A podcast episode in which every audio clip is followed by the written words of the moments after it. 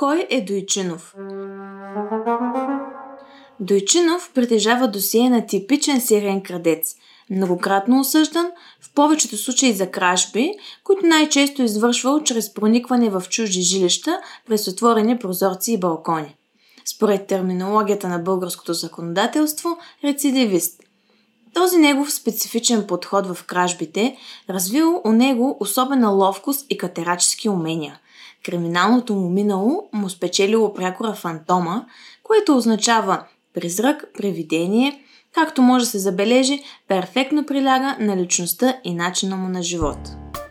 Здравейте и добре дошли в подкаста Теми да слуша. Юридически казуси под формата на интересни житейски истории, от които можеш да научиш много за правата си. Казвам се Нанси и съм юрист по образование, адвокат по професия и призвание – това е първи епизод от историята за кражбата. Ако си с подкаста за първи път, те съветвам да чуеш въвеждащия епизод за повече информация. А сега, приятно слушане! Онова, което не може да пропуснем да отбележим за Дойчинов, познат още, както казах, като фантома, е способността му да действа адекватно в критични ситуации, заради което доста пъти престъпленията му оставали безнаказани.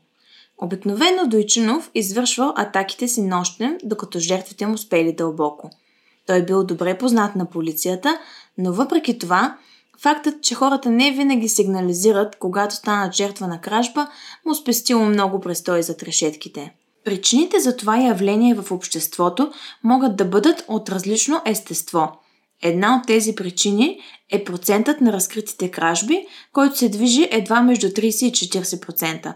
Това са данни, публикувани от Националния статистически институт за 2017 и 2018 година. Въпреки това обаче, дори след подаване на сигнал за кражба, шансът полицията да залови престъпника да не е голям, то ако не сигнализирате, възможността да получите справедливост е нулева. Дълги години кръците са смятани за една от най-долнопробните прослойки в престъпния свят, което реално погледнато представлява заблуда – освен негативни, всъщност те притежават и качества, които сами по себе си са положителни. Кръците са много сръчни и комбинативни. Също така са смели и бързи. Тези качества са силно присъщи и на главният герой в историята, която предстои да ви разкажа. Случило се така, че се наложило един стар приятел на Дойчинов да отседне за кратък период в къщата на проявения крадец – след поредната семейна драма, през която преминава Радослав, така се казва въпросния приятел, жена му го изгонила или, имайки предвид историята им, го командировала за известно време, докато и на двамата им мине яда. Това бил техния начин да се справят с проблемите вкъщи. Та за него не било за първи път да отсяда в приятел, но за първи път това бил Дойчинов. Споменах, че са били приятели, но това далеч не означава, че са се познавали толкова добре и по-точно имам предвид, че Радослав дори не предполагал за престъпните прояви на приятеля си. Една от най-характерните особености на личността на престъпника е именно двойствеността в общуването. Като престъпник се квалифицира лице, което е извършило престъпление. В действителност, в обществото преобладават правонарушителите, чието престъпления не са разкрити или по-скоро тяхното авторство не е установено. Те са част от обществото и участват повече или по-малко в общуването. При това, те могат да поддържат контакт дори с хора, които са пострадали от престъплението, без последните да подозират това. Така, в обществото се формира двойствен морал и неадекватна оценка за личността на правонарушителя. Да, да се върнем на Дойчинов. Думът му не бил особено просторен, но тъй като по това време живеел сам, приютяването на Радослав не представлявало голям проблем. Въпреки това, отначало фантома не бил особено вълдушевен от молбата на своя приятел. Постепенно обаче компанията започнала да му допада. Почти всяка вечер приятелски сядали да разнищват различни теми на попитие. Една вечер обаче Тък му привършвали с поредната дискусия, в случая на тема политика, и двамата внезапно обърнали тона и приятният разговор се е превърнал в разгорещен спор. Преди да продължим с самата история, нека разгледаме малко информация за психологията при кръците. Без претенции за познания в областта на психологията или пък криминологията, можем да заключим, че различните хора мислят по различен начин. Да речем, ако за мен и теб отвореният прозорец означава проветряване и свеж въздух, за Дойчинов и хората, които имат психика близка до неговата, то той представлява покана за влизане. Общото между престъпниците е хладната им манипулативност и липсата на емпатия и загриженост. В немалко случаи се установява, че това може да се дължи на неврологично увреждане. Но това далеч не следва да се тълкува, като че всички престъпници са биологично увредени. По този въпрос отдавна се водят спорове и най-добрият компромис до момента е възгледът, че няма такъв биологичен маркер, а още по-малко някакъв престъпен ген. Липсата на емпатия трябва да се съпостави с всички други психологически, економически и социални фактори, които допринасят за склонността към престъпления. С други думи, ако искаме да достигнем до корена на проблема, защо хората се превръщат в кръци, което далеч не е задачата към момента, но заслужава коментар, то най-вероятно трябва да потърсим основната причина в средата им на живот. Говорейки за Дойчинов, важно е да отбележим, че той няма завършено средно образование. Още през детските си години той попада сред хора с престъпно минало, а и настояще – което трайно рефлектира върху съзнанието на младия Дойчинов.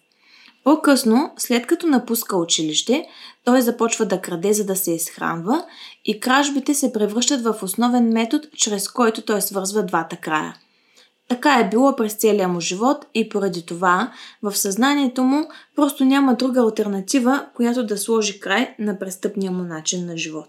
Друга статистика по темата е резултатът от проведено проучване в периода 1998-2003 година, при което е установено кои групи лица преобладават като профили на кръци. Това са по-често лица от следните категории. На първо място преобладават мъжете, следващата категория са безработните. По отношение на семейната среда ги делим така – над 70% от извършителите имат семейства без криминални прояви. Малко под 30% от извършителите са деца на разведени родители и едва около 1% имат родители, които са също криминално проявени. Основният мотив, логично, е придобиването на материални ползи. Според характеристиките си, самите кражби могат да се обособят също в различни видове. Кражби в магазини или офиси, кражби от жилища на самотно живеещи стари хора, предварително планирани кражби и много други. Според законовите дефиниции пък, кражба представлява деяние, при което се отнема чужда движима вещ от владението на други го, без негово съгласие, с намерение противозаконно да се присвои. Отново се впускам в юридическа лексика, затова ще го повторя. Кражба представлява деяние, при което се отнема чужда движима вещ от владението на други го, без негово съгласие, с намерение противозаконно да се присвои. Важно разграничение, което следва да направим, дори само с оглед за обща култура на слушателите, е това между кражба и грабеж. А разликата е именно в това, че при грабежът се употребява сила или заплашване – ако трябва да унагледим с примери, за да стане още по-ясно, когато крадецът, както и в случая с Дойчинов, влиза в жилищата на хората, то той извършва кражба. Ако докато се разхожда по улицата, блъсне възрастна жена и дръпне чантата от ръцете й, това е грабеж, защото е употребил сила. Без повече отклонения, продължавам нататък с историята. На пръв поглед, многократно обвиняемият в кражби Дойчинов Изглеждал като обикновен закъснял минувач, който се разхожда по улиците на града, осветявайки пътя си с малко джобно фенерче. Единственото, което по някакъв начин би събудило подозрение за подлата му неморална цел, би бил начинът по който той оглеждал внимателно околността и анализирал за обикалящото го в търсене на подходящ обект. Кариерата му на крадец, ако мога така да се изразя, освен, че развила естествената му ориентация в непознати места, постепенно допринесла за опознаване на околностите на града. Той до толкова добре познавал кварталите и улиците, че ако го разведеш през целия град с завързани очи, когато му ги отвържеш, той безпроблемно би се върнал в началната си позиция. Откакто Дойчинов напуснал дома си, минали няколко часа, през които той кръстосвал улиците на града без особен успех. Решил, че е време да се прибира, защото студеният въздух на късната есенна нощ, който в началото му се струвал като лека прохлада, постепенно започнал да сковава върховете на пръстите на ръцете му. На път за дома си обаче, фантома забелязал потенциална мишена за кражба.